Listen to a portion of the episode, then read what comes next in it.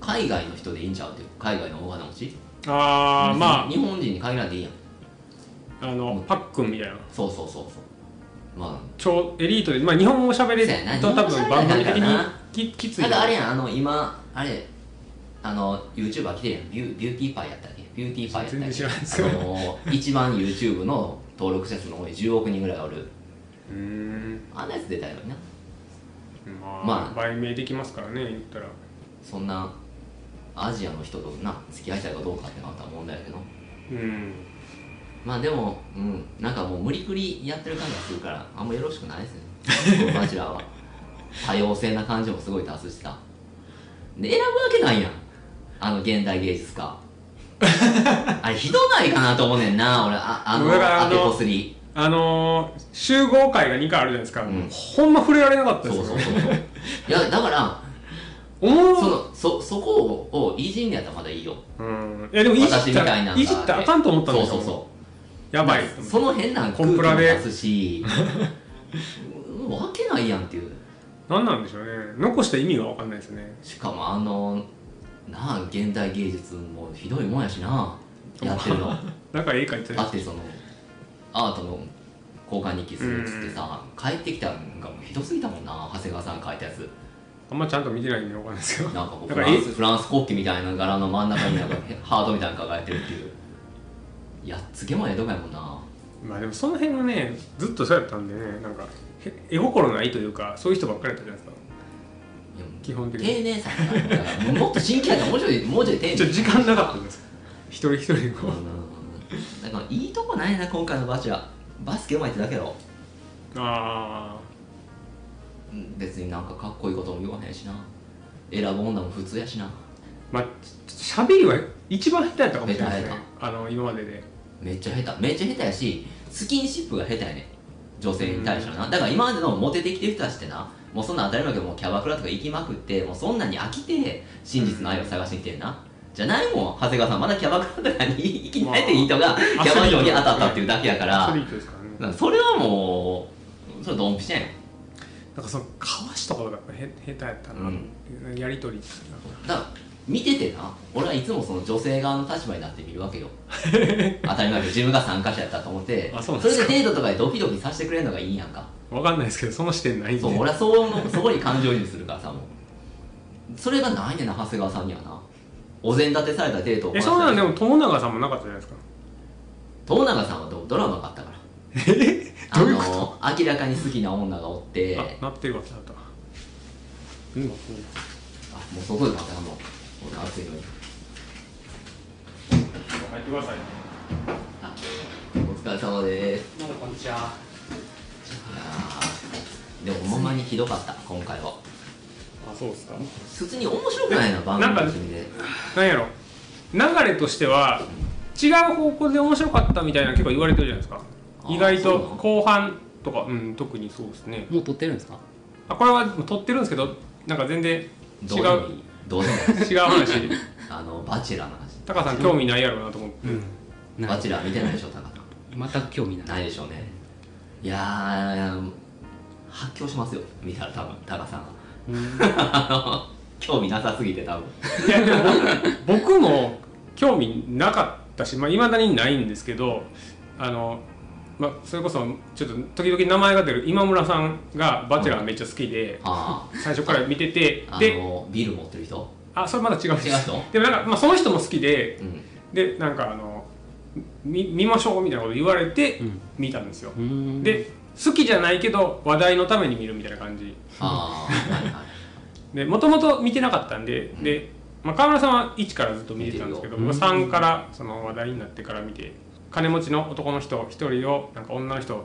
20人ぐらいですかね 取り合うみたねいな17 18人でどんどんぐらいなんかなかこう減っていくっていううんへえで最後の一人になって真実の愛をみたいなまあ言ったら玉の輿に乗りたい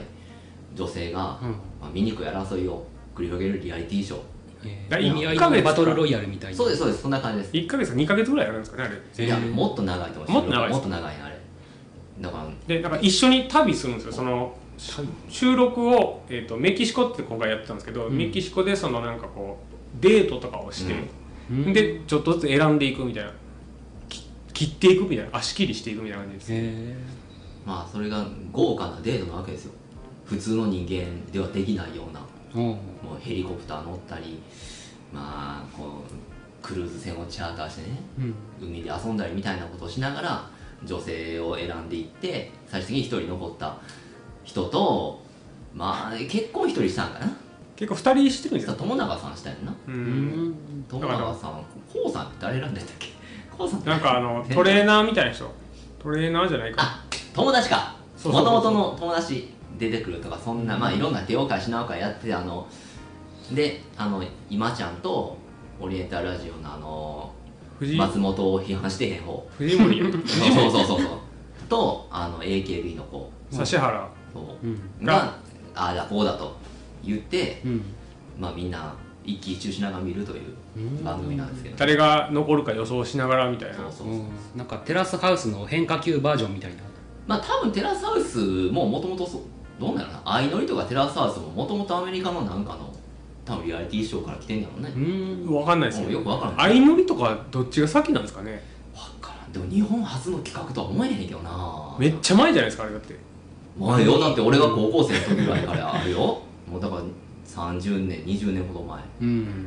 でしょうねあれも今田さんがやってなかったでしたっけ覚えてないですもう見てましたいや見てない 見てたでしょ、うんその当時からだってテラスハウスなんて僕一回も見たことないしうんそれだけなんですようんバチェラだけの専門家なんでも うバチェラのただちょっとねこのままじゃちょっと雲行きが僕は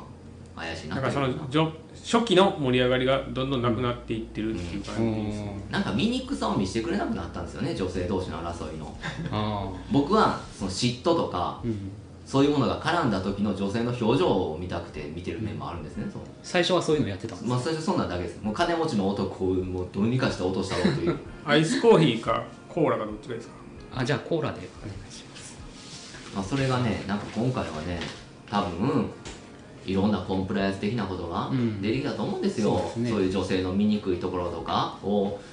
こうね酒の魚にするのはいかんかと思うかと、まあ炎上リスクとかも考えたらそうなんであすんよまりねでまたね1とか2とかってやっぱ明らかにこの人変やとか、うんこの人ちょっとやばい人やなみたいな感じの演出というかねうんもうあったんですけど多分最近そんなんするとね SNS で、ね、その人が炎上して叩かれて、うんこの人の精神的にみたいなリスクもあるじゃないですか、うんでもそんなんやっていくとねリアリティショーの面白さって多分もう何もなくなるんですよね、リアリティじゃなくなりますそうもんもうねろ過されていったただのその平坦なドラマになっていくんで、うんそこでどうしようかって考えたらこれは女性たちの友情みたいうんなシスターフッドものみたいな感じでうん言ったら参加してる女性たちが仲良くなってうんその中でこの人はいい人だねみたいなうんとかを、まあ、しながら奪い合うみたいなうんあもうあかんのかな配信なんですよだから配信だけの番組なんで別に地上波じゃないですよねあテレビではやってないんやでってすないですもうアマプラだけでやってるやつなんで、別に僕そこは過激に行ってもいいんじゃないかなっていう、うん逆にねそれがテレビに寄っていったら、ドキュメンタルみたいな話うん、別に何にもドキュメンタリーでさちょっと抑えめになってるからうねん、そっかまあ見たい人しか見ないわけだかそらうそうそうそうのくせにうんやっぱりそのどの、まあ、テレビなんて特にそうですけどやっぱりその炎上であったりものをすごく恐れてるんで、うんもうそんなんもういいやんけと思うんですよねうんそもそもバチェラー好きなやつはねそういうこ汚い心の持ち主なわけなんですからうんこの配慮いんのかなっていう感じがねでもなんかそういう番組を見ずに、うん俺出てくる情報だけでそうなんですよ叩いてくる人がいるからっていうそうのながんであるすよじゃないですかそうですまさにそれが問題ですよねせざるを得ない事情っていうのはねうんわかるんですけどでもそのテレビの強烈なカウンターとして出てきたのが配信でねそれが売りで伸びてるわけじゃないですかうん「ウォーキングデッド」とかもねそのテレビでは実現不可能みたいな感じの表現とか「ゲーム・オブ・スローンズ」もそうやったわけじゃないですか、だからやったのにっていうのが僕は今回の「バチェラー」からもちょっと衰退が見て取れたなまあ特に吉本絡んでますからねうん、うんうんまあ、リアリティショーはだからその人死んだりとかしてるからそうだからもうね結構抑え気味になってるかなりそれじゃあってそれじゃあよくないよねうんねちゃんとあの逆にねもう多分今後またそんなことやっていくと YouTube にまた取られますようん YouTube まだ無法地帯じゃ ないですか今回だからねそのバチェラーがねただのバスケットボールの上手いやつなんですようん金持ちで何でもない、うん僕は勝手に言ってますけどね金持ちでも何でもない人は僕は勝手に言ってますけど今までの一人明らかに見劣りすえるプロのバスケットボール選手一応プロプロやってたやんっだてよたっていううんでもねバスケのプロ選手ってね別に飯食えるわけじゃないんでだから B リーグとかじゃないんですよねそうそうそうそうそう違うプロって言ってそもの、えーいわゆる京都のハンナリーズとかではないうんなんかそういう実業団みたいな、うんななんかそういう挫折したの言ってたもんなもうあのわからない人ですまあ年やからやと思うんですけど単純にもう引退してるんでまあパンマジでバスケ上手い人やんなたいだやうまいわうまいです よねでルックスもうんそんなに良くない、おう僕から見たらうんこれあくまでの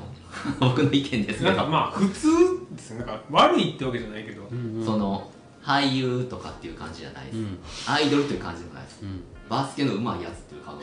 顔 があのあの「スラムダンクでもそのいわゆる主人公チームにいないタイプおう三能とか三能にもらえるか三など男こにはおるかな三男はあんまかっこいい人いないですからまあでも本当にそんな感じのタイプなんで、うんあー弱かったな全てにおいて女の子はいい子いっぱい出てたんですよ可愛い子もそアのイシャって子が好きでしたねうんガーナとのねハーフの子がええ今ハーフっていうのもねよくないんでミックスルーツって言わないといけないんですけどああなるほどでも本人ハーフですっていうくせにっていう感じがあんまり本人ハーフっていうねんなどうなんですかまあでもそれはねあの黒人の N ワード的なとこもありますんでねうん自分で言うのはいいっていうまあまあねそういうのはまあゲイとかもそうですよねそうそうそうそう、まあ、自分でだってオカマって言ってる人います言うあの特に飲み屋とか行くとさ変ななゲスなパブとか行くと さ「かないめっちゃゲイしてる」って言ってるゲイの ホモです」って言いながら歩いてるようなやつがねいる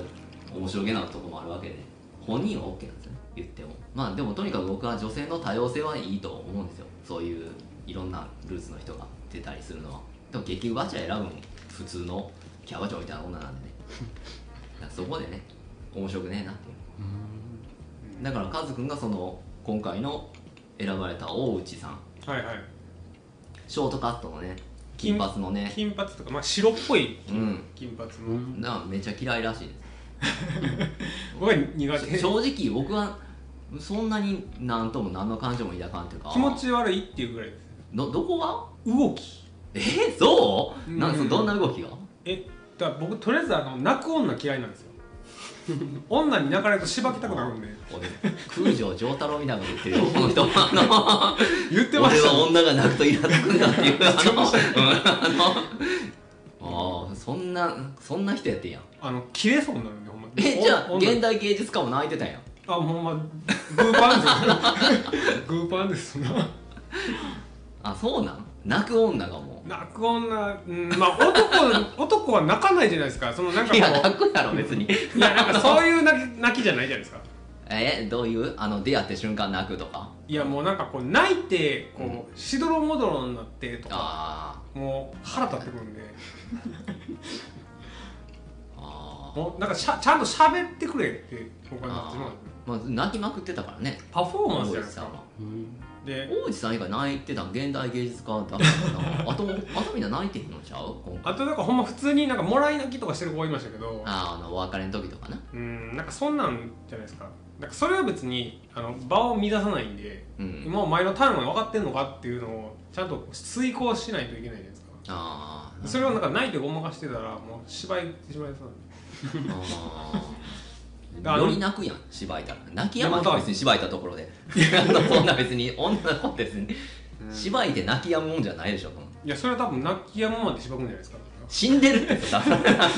こと切れてるやろその時もいやだからちゃんと恐怖で収まってくれるかなと思うじゃないですかあ暴力の恐怖でこうめちゃくちゃなこと言 うあうんなあほんまにあの暴力の恐怖で泣きやますでも昔の親父とかってそうやったじゃないですか、あまあ学校の先生とかうん、泣いてたけどな泣いてたらどつくじゃない泣いててどつかいで泣いてうたるけどさいからどつくじゃない泣き止んでなかった気がする なまあ一括ぐらいしてもいいかもしれないなだからそのいやでも僕はやらないですよ感情的にそうなるだけでだから冷静にあのちゃんと説明したらあかんバチェラーもあの泣かれるやんか大井さんみたいにな泣いてそこであのいやいやいやってせっかく君のために時間を割いてるんだからってうんうん泣かずに落ち着いて2人の将来のこと話そうよ とまあそんなん言っても無理じゃないですかでもああいう子はへーってやってる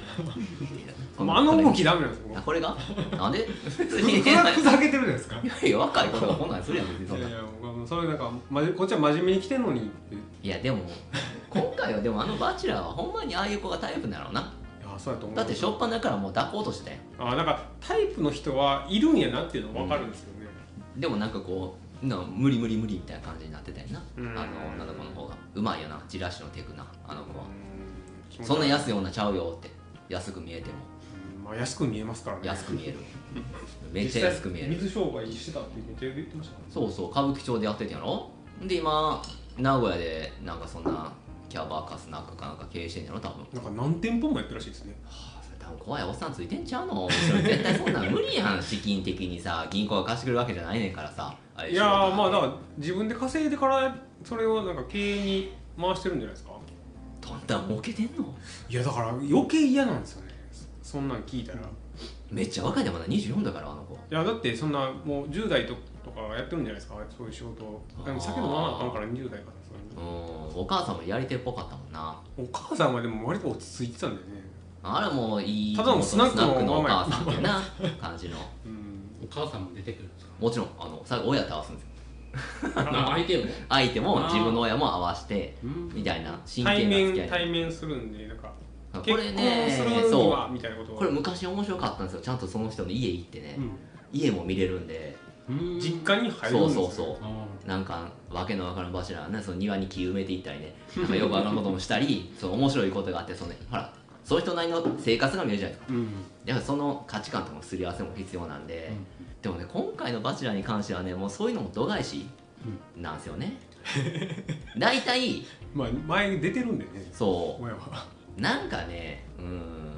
うんなんかうんまあうん恋愛観としてはやっぱ若い2人だなっていう恋愛でしたね今回はうんもう関係ないしな初めからもうそれはもう好みやから付き合うみたいな合コンなんかでも結構その女の子のタイプが結構バラバラなんですよだからもう年齢も20代から30代からそうそうそうまま間もいるし、うんだからでけ結局30代勝ち残らない論があるよなあ今回の山内さんやったっけ山上さんやったっけ山上さん竹内安倍安倍さんが打ったやつか あ竹内さん竹内さんか竹下さんああその、ね、 34歳メイク講師っていう、最年長みたいな専門学校でちゃんとメイク教えてるっていうね、うんじゃちあゃん初として初夏で行ったんですよで僕はあそういうとこ苦手なんですよ あの正直、うん、なんか妙に人生悟った感が出してくる人好きじゃないですよねそれあんまよくわからないでなすんけかどこう悟った感ってなんですか、やっぱこう人生を語らずじゃないですか吉田拓郎も歌ってたようになんかこう妙にね変にこう人生悟った感を何歳でも出してくるのは僕苦手なんですよね分からんでもない人生悟った感なんか私ってこういう人なんでうんみたいな実はみたいなで私ちゃんと働いたとこ見てほしいからみたいなねなんかそのえキャリアウーマン的な人が苦手ってことですかいやいや別にキャリアウーマンでもいいよ別にでもそんな別に自分のキャリアを見せんでもいいやんっていう自分がこうやってちゃんとしてるようなところとかでわざわざ事業風景見てほしいとか言ってきてたやんかうーんまああれじゃないです哲かやっ学を語りたぱい自信があるんじゃないですかそうだからそんなん別に興味ないしっていうあるでしょその仕事なんて何しようか別に興味ないしいらんいらんってじゃバチェラーはあるでしょなんで俺が90分もそんなメイクアップの 授業受けなあかんねんっていう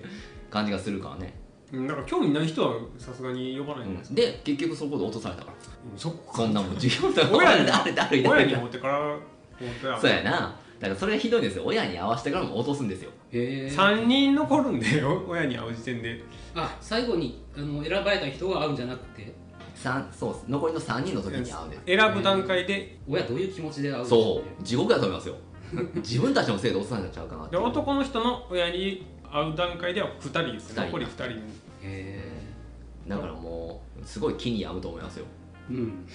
何か何かこう粗相がだからそのあとほんまお見合いみたいな感じでうん会って、しかもその親が会ってでそれで落とされるっていう感じですよね、へだからそれがシーズン3やったらねえうんまあ金持ちの家なんですよ神戸のねうんすげえ金持ちもともと親が金持ちのね、豪邸ですもうね顔も釘みたいな顔してるやつなんですよそのバチェラーねもう本当にあの全然かっこよくはないんですけど、うん金の力でかっこよく見えるんですようんその人でその人が最終的に選んだのがあのブドウ農家の娘かうん大阪のなんか飲み屋のそう汚兄ちゃんい居酒屋のねあの居酒ー、汚い居キ酒ャバクラ屋ぐらでいしかあるのえ汚い居酒屋で確か離婚した親父がやってて、あ親がでそこに招いて、うんもう汚い居酒屋の前になんかフェラーリみたいなの止めてね、うんなんかいいんですよこち亀みたいななんか中川が来た時の雰囲気であいいなと思ってたんですよで結局そっちを選ぶんですようんあの汚い居酒屋の子ね、まあまあこれはまたどんねん返しがあるんであれですけどあのでもそういうのがやっぱいいんまであ、あすれよ、はね女の人に振られたんでね一回そうそうそうそうまあそういうことが見たいのに最近家行かないんでねなんかモデルルームみたいなところで、打ち合わせ室みたいなとこねそうでもあのスナックは行ったしなあスナック行きましたねそスういえナばック行ったスナック行ったあだれかだかららいやお母さんが宣伝してええって言ったんですよだからねこれ普通普通っつったら悪い気がするかもしれませんけどもともと生まれ持っての金持ちのオタクまあ私もそこの倫理観は分からないけどもしかしたら進歩的になってるんで何でも OK なのかもしれないですけどそういうオタクって結婚相手のオタクをの方が重視する面あるじゃないですかうん、うん、家柄とか、経済的な能力とかねうんどういった人なんかなっていうのを自分の親戚にとか身内になる人間の精査をねしていくわけじゃないですかでも今回はねなんかそれも緩いなっていうそういう葛藤も何もねないんですよねうん、それはないですねまあそんな家自体がねそそうれなはんまだ結婚まではいかないからっていうところですかかね一応婚約みたいな形には婚な約まで行くんですそうなんですよ指輪を最後渡すんですよへえ毎毎回ひざまずいてこうやるすごいやるんですけどね、後押してあげるみたいなねうんまあそれで実際結婚したのが2組か今ね 5, 回やってて2組で誰結婚したのだからその友永さんは結婚したんですけど、うんもう一人ってあ誰れは高校さんこうさん結婚したんあのして人ますしてますあそうなんもやうししかももう離婚するんじゃんかって言われてるんでなんでそんな情報入ってくるの離婚するんえじゃんえみたいな情ネ報ットニュースで入ってくるんですよおーそうなんやそのバチェラーとか見て たらネットニュース勝手に入ってくるんですよあそーのニュース見たことないうん誰が離婚しそうやみたいなねで いや誰がっていうかそのバチェラーを見て見てるからですよね推してるからですよねああいやでもねうん本当にこれが真実の愛を探す旅なのかっていうねそんなわけないじゃないですかだって だってアメリカのにせシシーズン27やってて一組しか結婚しないですようんまあアメリカはねやっぱそういうまあ離婚も多いしうんいやーしかし今回はねだからもう興味なかったんですよで基本一人で見てるんですよ僕 それをうんでカズくんは奥さんと見てるわけじゃないですか、うんで2人で見てああだこうだ言えるじゃないですか、うんそういうの見てね僕一人で見て、いやだから LINE でいろいろ言ってたじゃないですかそうそうそう もうどうしようもないんですよだからそ僕そういう時にほんまにふとああ誰かこうやっぱ共有できる人間がいないとこういうのって見れないんだなって思って誰か探そうと思いましたもん僕も そんな理由真で実の愛をそんな理由で真実の愛はいらないですけどうんマジでロボットでもいいんですよ もうなんかこう受け答えだけしてくれるだから結局その僕が何かを見てうん誰かに何か共有したいっていうのは、その何楽しさを分かち合いたいっていうのもありますけど美味しいものとかもそうですけどでもそれよりなんか頭の中も整理したいというかうんうん喋ることで結構なんかあこういうこと自分って考えてたんやっていうことが分かるじゃないですか、自分の性格とかそんなもん、うんそんなことができないまま溜め込んでいくバチェラー ってしんどいんですよ長いかじゃらあ一緒に見たらいいじゃないいやそうめんどくさいですよそれは わざわざこうお宅に行ってバチェラー見るでしょもう10話嫌とすぎかあますよるんですよね、うん長いんです よ長いなだから僕も探さなあかんなとうん思いましたそういう相手を別にその女性じゃなくてもいいんですようん別に気楽に来てくれて見てくれるような男性でもいいんででもそれ気持ち悪くないかなっていうそんな気楽えでもなんにかあのそのポッドキャストやってる人その無理無理全然興味ないもんそんな興味はでもないんですってそんな最初は、うんだいやだからほんまにあ の僕もないですそういまあだにあまりにね一をいまだに見てないんでずっとそんな生活してるじゃないですかうんで僕のそのもう一個のポッドキャストのやってるね映画妖界の相棒の人間はもう僕よりもそんな一人暮らしのキャリアが長いわけなんですようん僕の知るところも20年ぐらいはうんやってるわけで、で僕もこう仕事終わってね、まあ、次の日が休みの日であれもでも休みなかったとしても早く仕事だった時はなんかやることがない手持ち無沙汰の時間が結構出るんですようんでその時にもうその相棒を読んでね飯行こうっつって飯行ってる時にもうほんまにどうやって暮らしてんのうんこの何十年も一人でって、へーやったらそれはちゃんと自分なりのそのフィールドワークがあるとうんその家にいるわけじゃないと俺はとうんえなんかねちゃんとその行きつけの店作っとるんですよああバーであったりねそういうとこでなんか自分の趣味の合う人と一人じゃないんですかそうそういや一人でだからバー行ってねあいやまあ行った先というかそうそうそうだからそういうとこ見つけてるってうんでいややれとお前もう、うんうん、それをねでも僕めっちゃ苦手なんですよお店の人と話すのうんすごい気使ううし、んなんか特にそういう固まってる常連が多い店みたいなとこってうん嫌じゃないですか、嫌ですねだから僕も近所の店に行ってここ行きつけにしようとかって思って時々話しかけられるんですよ店員さんねうん一人で僕ご飯食べたりするんで、でも「あーあー」ぐらいしか「あー どうもありがとうございました今日も来ました」ぐらいうん別に共通の話題もなしう「ん家近所なんです」ってヘラヘラしなえがらなんか友達と同じとこ行ったりなんですかだから俺はそれはやらんとこうって僕もやっぱりその常識人なんでうんやっぱ彼の領域があるんでうんああいうのでも大体人に紹介されて初めて行くそうそうそうもう多いらしいでなんかのそういうまあ彼はまあもともとメタルとかが好きやった りそういう絵とかも違う描くんで趣味ねうんだからそういうよりのつながりもあるんですようんネットワーク的なだから多分それの紹介とかもあったりしててやっぱ僕はそこに行ったらまあ彼も気使うしうん違う領域そうそうそうだから僕は僕で探さないといけないんですけどでもだ映画とかでね映画語れるスペースバーとかね調べてももうなんかもうねいや行きたくないなっていう店ばっかりなんですよね出てくるのがあの大阪に多いんですよやっぱり京都少ないですよね、うんそういうでも大阪まで行ってなーって思うじゃないですかだからそういうことをいろいろ相談したらいやもうお前には一人暮らしは無理やとだから早いことなんかで相手見つけなさいとうんだからもう出会い系とかのアプリあるじゃないですか今出会い系って言わないですね、マッチングアプリうんとか使うんがいいんちゃうみたいうんな感じでもうでももう僕はそれするんやったらもう別にね暇な時そうですよね飯行ったらいいやんと思うんですけどね、そうなったらもう週2ぐらいで飯行くことになるんですけど まあでも最近ねマッチングアプリで結婚しましたみたいな人もどんどん増えてますんでねだからその別に女じゃなくていいんやったら、うんあのでも男でもちゃんと選ぶよそりいゃや誰でもいいわけじゃないですよーいやそのなんか それはパートナーっていうよりは、うんあのーだからイベントとか行ってたんですかそうその映画の鑑賞会とかあるじゃないですかそうだから僕も自分を変えようと思ってね結構デブ症なんでなんで家でかいかい完結したがるんですよ家で酒飲んで一人で映画見てたらいいわって思うんですけどそれじゃあかんと思ってちゃんとそのねだからこの前の IGN ジャパンの公開収録みたいなああビットサミットのとこ行ったりあなんかのイベントとかを行こうと積極的にううんんだから込み込んだって行こうとしたらほらでも入院したしうん行けへんかったタイミングはねそうでもまあ積極性は出てるわけなんですよそういうだからい自分で主催するとかねやだからそれもそれが一番いいやんかうんだって自分が好きにできて自分が寂しくないやったらうんでもだからそれでだからこの前の IGN ジャパンのねその YouTube の登録者数10万人いるのにそこの都メッセに集まったら20人以下っていううん現実を考えたらですよ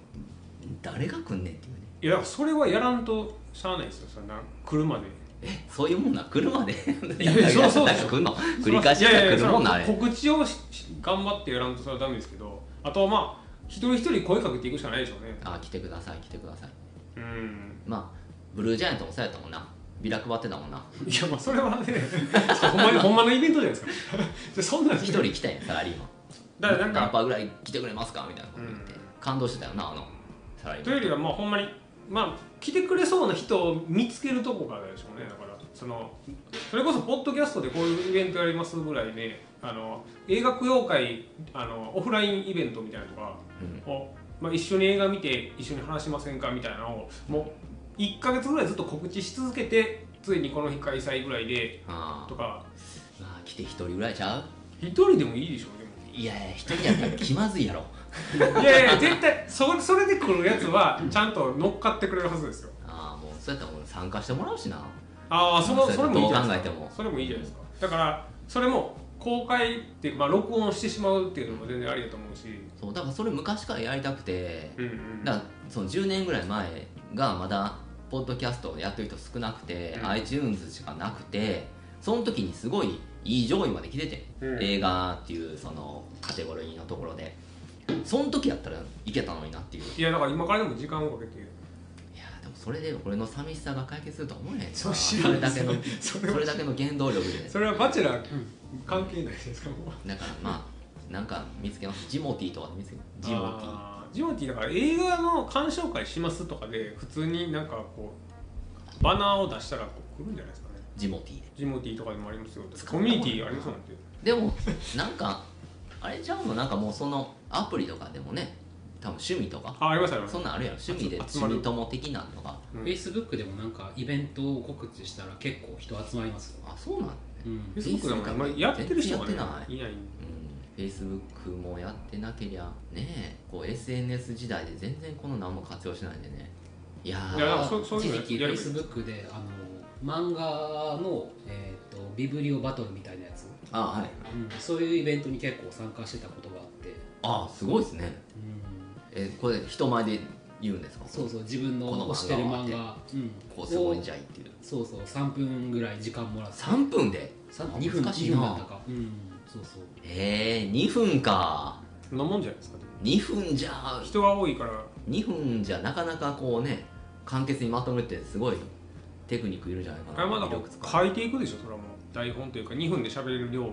ああそっかで即興じゃない暗か記してしゃ喋るんじゃないですか僕はあんまり考えてなかったけどもう即だ興かでらビブリオバトルは大体そうやってえそれどっちかじゃあ赤とか青とかまあ最終的白とかそんになあの参加した人たちがあこの人どっちがいい良かったっていうのをあー投票するみたいな感じでえじゃあもう別にその本の内容うんうんとかよりもやっぱ語りの魅力の伝え方というか、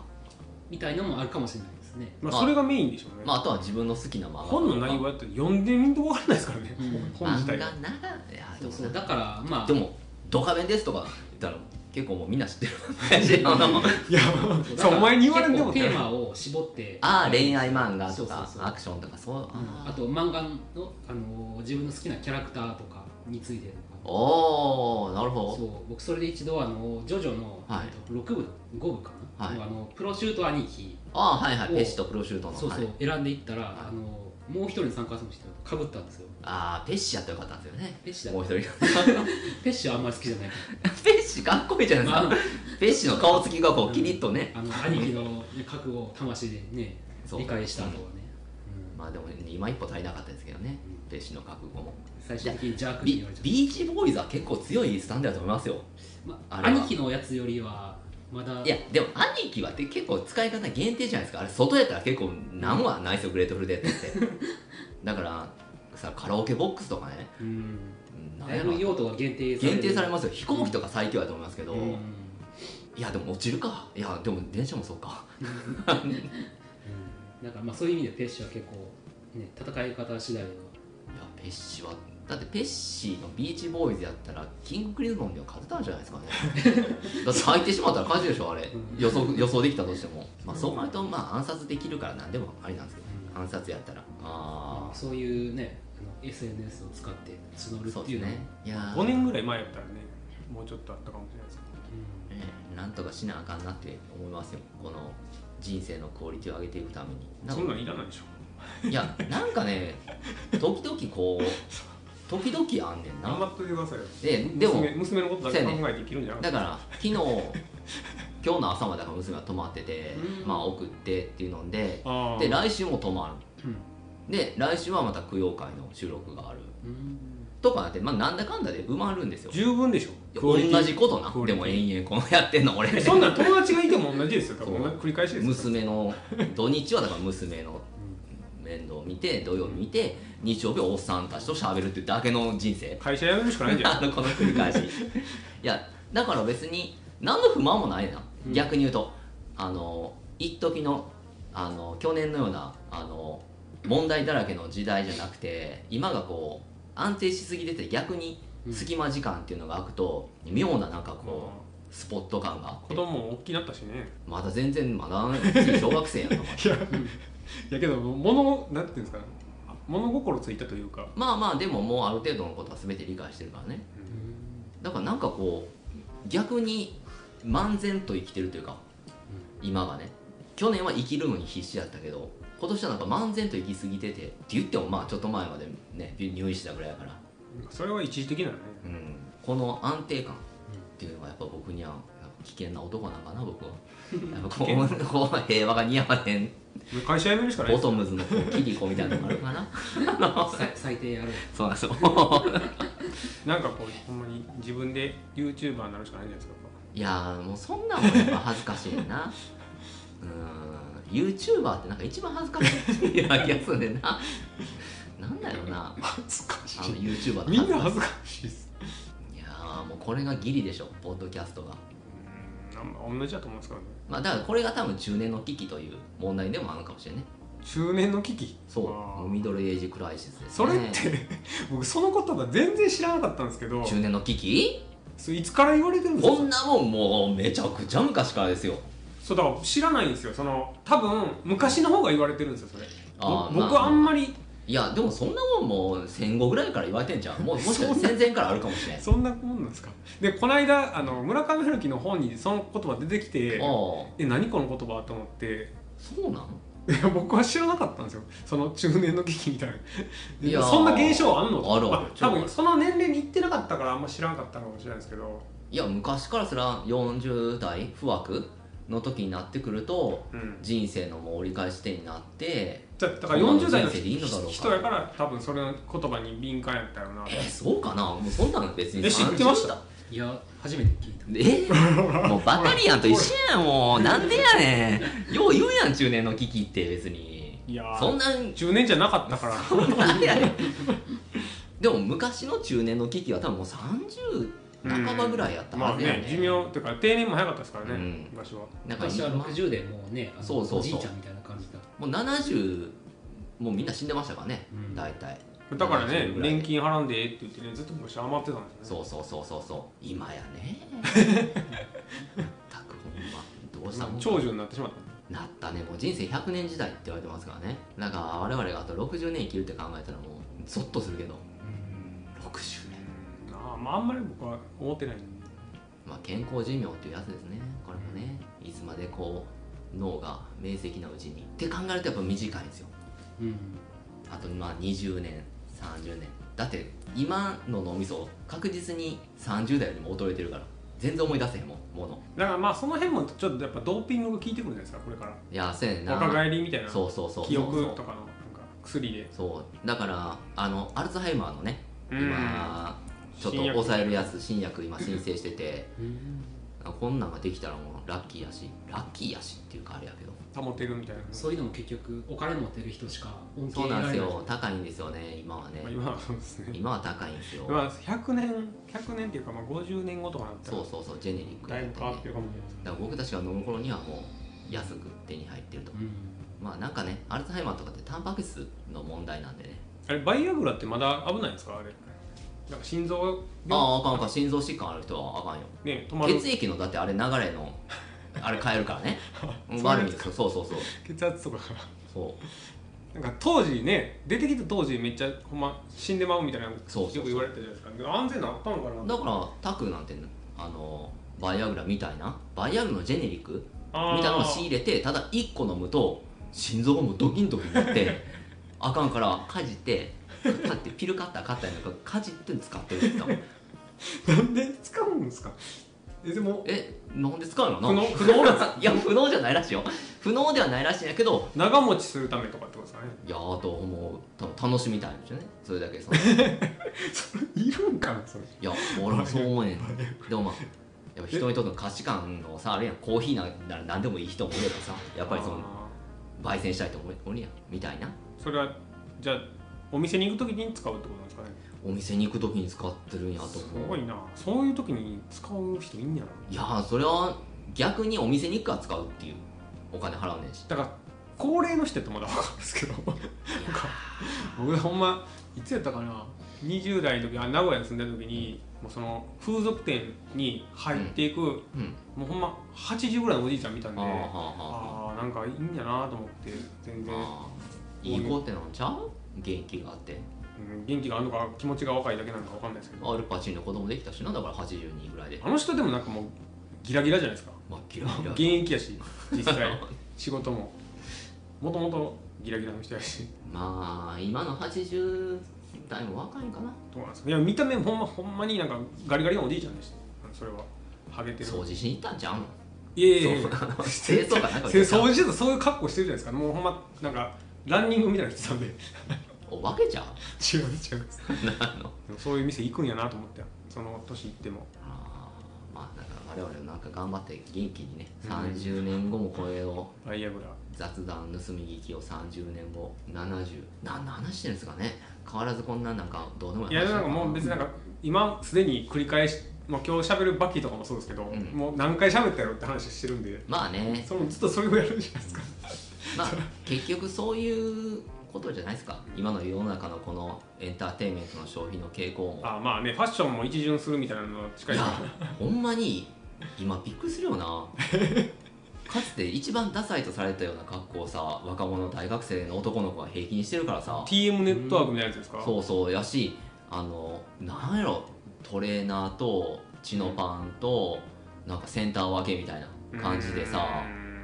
あんな昔の吉田栄作とかがやったような感じでもうやったらあかんかったやんかあのこうなんていうんですかねハイハイウエストみたそいうなそうそうそうそうそうそでなインのやつですようねそうでちゃんとこうタックのついたさうこんんなんってでもまあいいんやけどねそれがいやだから巡ってるんでしょうねだから巡って今る新鮮やから別にダサいと思わへんみたいなう感じでしん、だからまあね Y2K ファッションとかもょ多分まあそれがもう定番化していってる感じもするしだから多分、うん、またいろいろ巡ってくるんでしょうねルーズソックスであったり、まあ そうわかんないもう来てんのか同じもんがほんまに来んのかうん、でもなあ最のだ近だってあのなんですか昔のあのア メリカのロックバンドみたいなあの長髪のとかいないじゃないですかハノイロックみたいなパパーマのなんかあんなのそれだって別にその流行った時でも日本にあんまおらへん よ別にそれできやる人限られてるからねあれはあれはそっかバンドの人だけバンドの人だけやで、ね、そっか一般化してへんからねあれあなんかクイーンとかの昔のあのここの毛めっちゃ長いのあ襟足めっちゃ長いのとかえーっとマレットみたいなやつやろだからあのなん貧乏か白ハリウ人ッみたいドな映画とかめっちゃいいじゃない ですか昔おるおるあれダサいなと思って見てたけどだからはあれ7 80年代ぐらいのうん大体不良の外人がやってるよね、うんマレットヘアの大体白人がやるなあれなうんそうですねそんなんとか、ね、まあでも復活してないんでヤンキーやってるし復活するもんなもうヤンキーの子供とかまだいまだにやってるもんそれはだから 古いままってことでしょ、そう止まってえなうん、巡ってえあれはずっとえ継続してるからい伝統芸能ですかねやヤンキーな滅びひんな滅びてほしいんやけどな何なんでしょうねヤンキー滅びひんちゃんとねその田舎だけじゃないっていうのがねうーんまあヤンキーみたいな人多いですもんねどこでもうんうんなんかお祭りとかやってるとあーどこにこんな人らいたんやろっていうぐらいたくさんいます、どっから湧いてくる OB とかでもないんですもんね OB もいるでしょうけどヤンキーなあまあ全然そのほんまにヤンキーの人と接する機会もないしないっすねもう、うん今となっては、話なんか多分したん中学校が最後ぐらいうん、なんまあで焦ってないですからねない多分いやそりゃねどこかであるのかもしれんけど、うんそうだから僕は今地元に住んでるから、ちょっと嫌なんですよねああこう昔のヤンキーの先輩がとかがガーって来たら店来 て学生時代のノリで来られるじゃないですか絶対、うん知り合いやったら、うんままああ、それが鬱陶しいなと思って、まあヤンキーってそこで止まってるからねうんいやなでちょっとトラウマがあるからやっぱりいや確かにな学俺生も時代な俺も多分中学校の時のヤンキーの先輩に会うと多分ほんま嫌そうじゃいないう雰囲気になると思いますわいま だにこのこの年でもねなると思いますだって理不尽に並ばされて殴られたりしましたから ねわけわからんけどなんかそのほんま動物的なこの恐怖心がうーんあったから、なんか絶対やったんですようん特に僕部活の先輩がヤンキーやったんでうん「タバコ買ってこい」とか言ったらもうその「はい」って言って買ってくるとかっていうのも当たり前でしたし、もう機嫌悪かったらやっぱ殴られるんですようんでそれをまたその顧問の先生が生活指導の先生なんでヤンキーを殴るんですようん血が出るまでもう真っ 軍手が真っ赤に染まるまで殴るんですでその後まで腹いせがこっちにねいたりするというのをねやってたんで多分緊張するやろな会うとだって名前ほ とんどの人の名前忘れてたけどそのヤンキーの名前忘れてんのもんあー何々さんってちゃんと呼んでた名前